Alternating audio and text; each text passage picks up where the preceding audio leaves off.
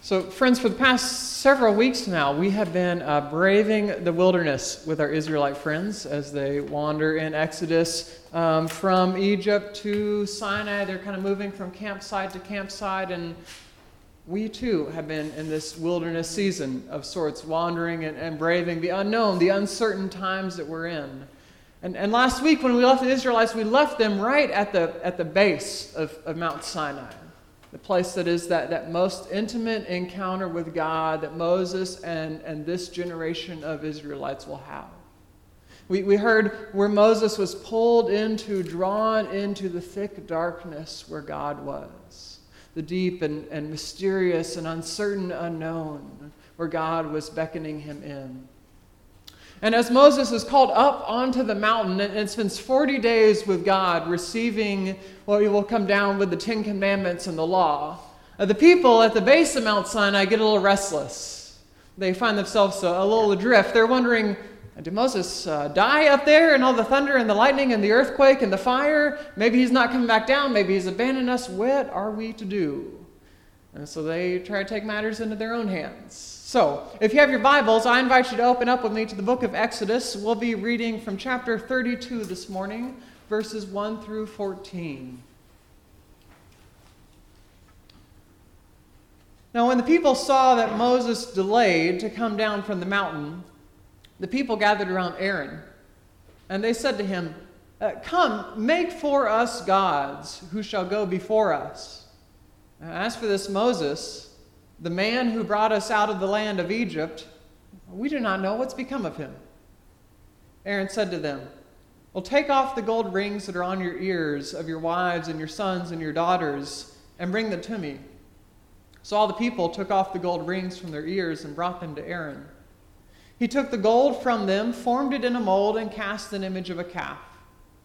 And they said, These are your gods, O Israel who brought you out from the house of Egypt. Now, when Aaron saw this, he built an altar before it. And Aaron made a proclamation and said, Tomorrow shall be a feast day to the Lord. They rose early the next day and offered burnt offerings and brought sacrifices of well being, and the people sat down to eat and to drink and rose up to revel. Then the Lord said to Moses, Go down at once. Your, your people whom you brought up out of the land of Egypt, have acted perversely. They have been quick to turn aside from the way that I commanded them. They have cast for themselves an image of a calf, and have worshipped it and sacrificed to it, and said, These are your gods, O Israel, who brought you up out of the land of Egypt. The Lord said to Moses, I have seen this people, how stiff necked they are. Now leave me alone, so that my wrath may burn hot against them and I may consume them. And, and of you, Moses, of you I will make a great nation. Moses implored, Moses begged the Lord, his God, and said, Oh Lord, why does your wrath burn hot against your people, whom you brought out of the land of Egypt, with great power and with a mighty hand? Why should the Egyptians say, Well, it was with evil intent that he brought them out to kill them in the mountains? And to consume them from the face of the earth. Oh God, turn from your fierce wrath, change your mind, and do not bring disaster on your people. Remember Abraham, Isaac, and Israel, your servants, how you swore to them by yourself, saying to them, I will multiply your descendants like the stars of heaven, and all the land that I have promised I will give to your descendants, and they shall inherit it forever.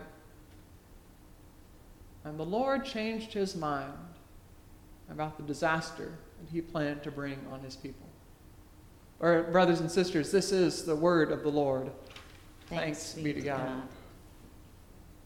You notice the charge that God levels uh, to Moses against the people? He says, I have seen how stiff necked this people is. Which good Hebrew interpreters tell me that, that it's like, so I've seen how, how headstrong or, or how obstinate or how hard headed this people is, how, how stiff necked these people are. And it got me thinking have you ever woken up and you've slept just right or, or just wrong the night before and your neck is stiff as can be? Or, or maybe you've been out doing some kind of physical activity and you've twisted or you've turned your neck such that you wake up the next morning and it's stiff.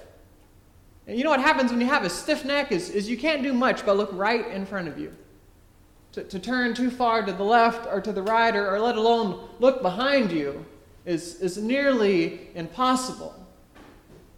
Really, the more I got to thinking about it, I thought, you know, that is what has been happening time after time, month after month with the people of Israel as they wander in the wilderness. They have continuously forgotten how to look behind them, how to remember all the ways that God has been with them and all the ways that God has been for them. Their, their necks have become increasingly stiff as they grow unable to look back and remember just how faithful God has been for them. Yeah. So, uh, Ricky, I grew up with this story in the Cecil B. DeMille era. Now, some of you are too young to remember that era, but these are the great epic Bible movies made in the 50s and 60s. And, and the greatest story ever told kind of paints the picture of these stiff necked people as, as people gone amuck, right? Moses is up there with God, and the people are just wreaking havoc. They have gone wild. But I don't, when I read it this time, I read it with a fresh sense of understanding. Maybe it's because we've been in this wilderness time ourselves. I don't know. But for some reason, I didn't see them as a people gone amuck. I saw them as a people lost, vulnerable confused.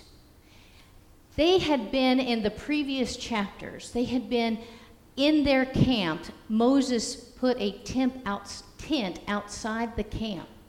And Moses would get up every morning and walk past all of their tents, and they would come to the door and watch him pass by. And he would enter the tent at the edge of town, and then this pillar of smoke or a cloud would descend upon that tent. And the Israelites would watch this. It became like their ritual, their daily prayers, their acknowledgement of a very tangible God that appeared with Moses in the tent at the edge of town. And when Moses goes up that mountain, and he's been up there for 40 days. They don't have, their rituals are gone. Moses doesn't walk by in the morning to meet God at the tent at the edge of town. Moses is up on the mountain where the, where the um, lightning and thunder is. And after 40 days and 40 nights, they're beginning to wonder if Moses is even alive. And so they turn to desiring something tangible. A tangible God that they saw in the pillar of a smoke at the edge of town now becomes a golden calf. Did they get it wrong? Yes. Because here's what happened to them. They began to rely on themselves. They became self reliant. They said, Let us make let us make this God. They made that God. And they even, uh, the author even says, These are your gods, O Israel, that brought you out of the land of Egypt. It was just that they forgot. They so forgot in their time of trouble. Yeah. Now, Cass, as much as the story is about the people at the base of the mountain and their, their hoopla with the calf and worshiping yes. the calf, I, I think it's also about Moses. That's the other half of the story that, that we so uh, rarely consider. think about how different this Moses is from the young man who walked across the burning bush months and years ago. Moses, way back when he came to the bush, and God called him and said, Moses, I have set you aside. I have appointed you to go and tell Pharaoh to let my people go.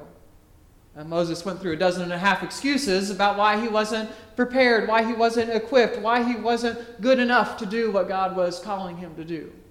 It was Moses the reluctant, Moses who thought himself incapable, Moses who thought that he did not have the gifts that God believed he did or promised to give him.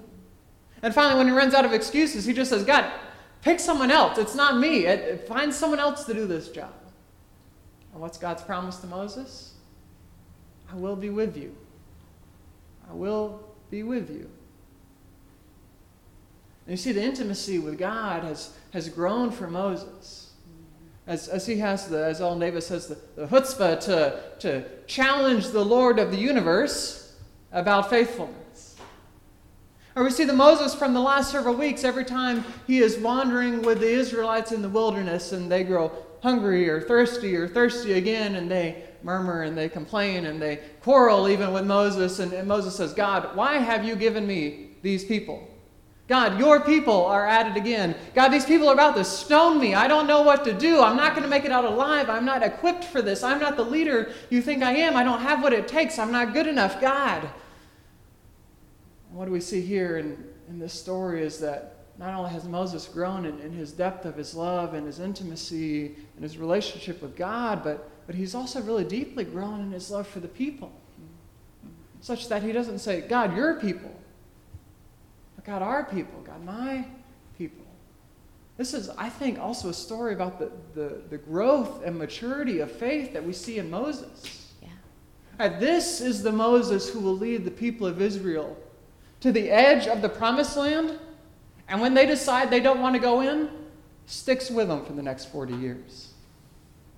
This is the Moses who will lead the people through their 40 years, through a generation of wandering and remain not only faithful to them, but remain faithful to God and help bring the two ever closer together in this picture of, of deepening and maturing and growth in faith.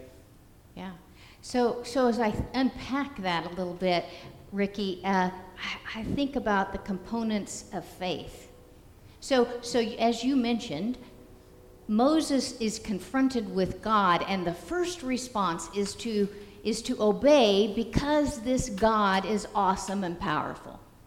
Not because Moses has a intimate relationship.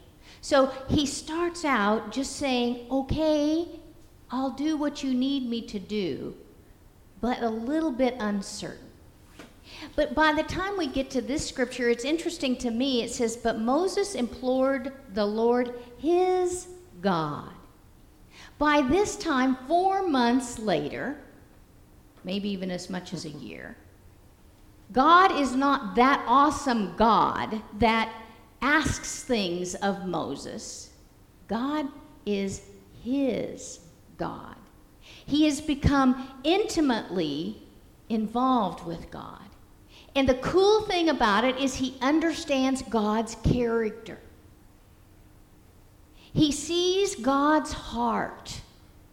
He not only sees God's heart, he adopts God's heart as his own heart. And in that, he is willing to even school God when God says, Gee, I think I'm going to start over and give you a new people. He falls in love with God to the point where he can say, Wait a minute, God, that's not who you are. So he falls in love with God, but the most interesting thing is that he also falls in love with what God falls in love with, right? And that's the people because he recognizes God's character. God's character is that he loves these people so much that he is willing to stand with them through thick and thin and be their God. So Moses says to God, Turn your anger. And when God says, But wait a minute, Moses, I can make you a powerful person, I can make you the next Abraham, Moses says, That's not what it's about, God. Moses gives up his position of privilege and power because he loves what God loves, and that is the people. And he implores God to change God's mind and become faithful unto the people, right?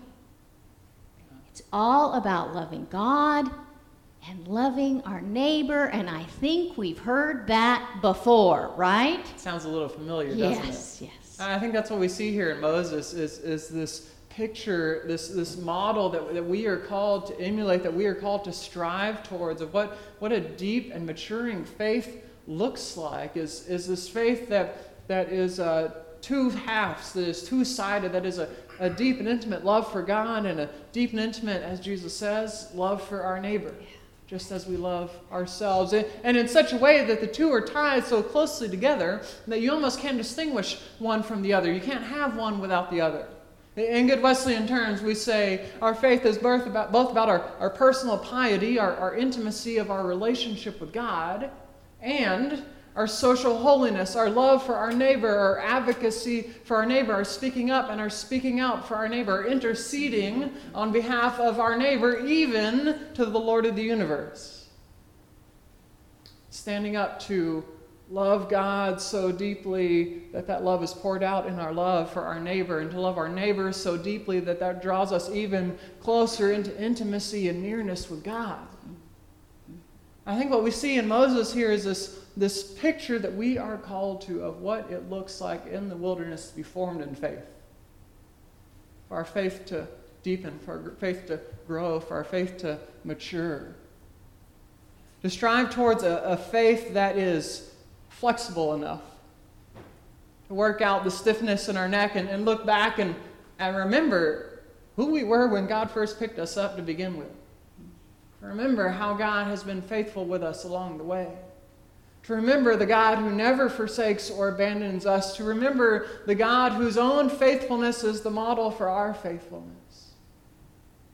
I think we're called to strive towards a faith that is resilient enough to stay the course, especially in those uncertain and those in between and those wilderness times where we may not know exactly what lies ahead of us.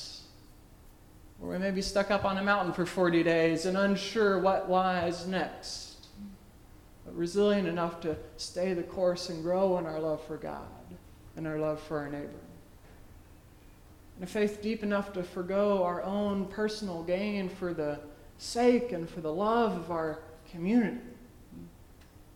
To realize that this is not just about me, but this is about us and the community of God's people that God has called us to be. I think what we find in Moses is that the wilderness can be a time of, of deep formation. In these months which Moses has traveled alongside his people, these months in which Moses and the people have been led by none other than God, he's found that the deeper his relationship with God, the more intimate his personal relationship with God, the deeper he comes to love his neighbors. We were about ready to stone him a couple chapters ago. Yeah who were quarreling and complaining and murmuring with him the last several weeks. What we find in Moses, I believe, is the faith that we are all called to. Deep, growing, a mature faith. Our love for God is so tied up in our love for our neighbor, we cannot let anyone go. Thanks be to God. Amen. Amen.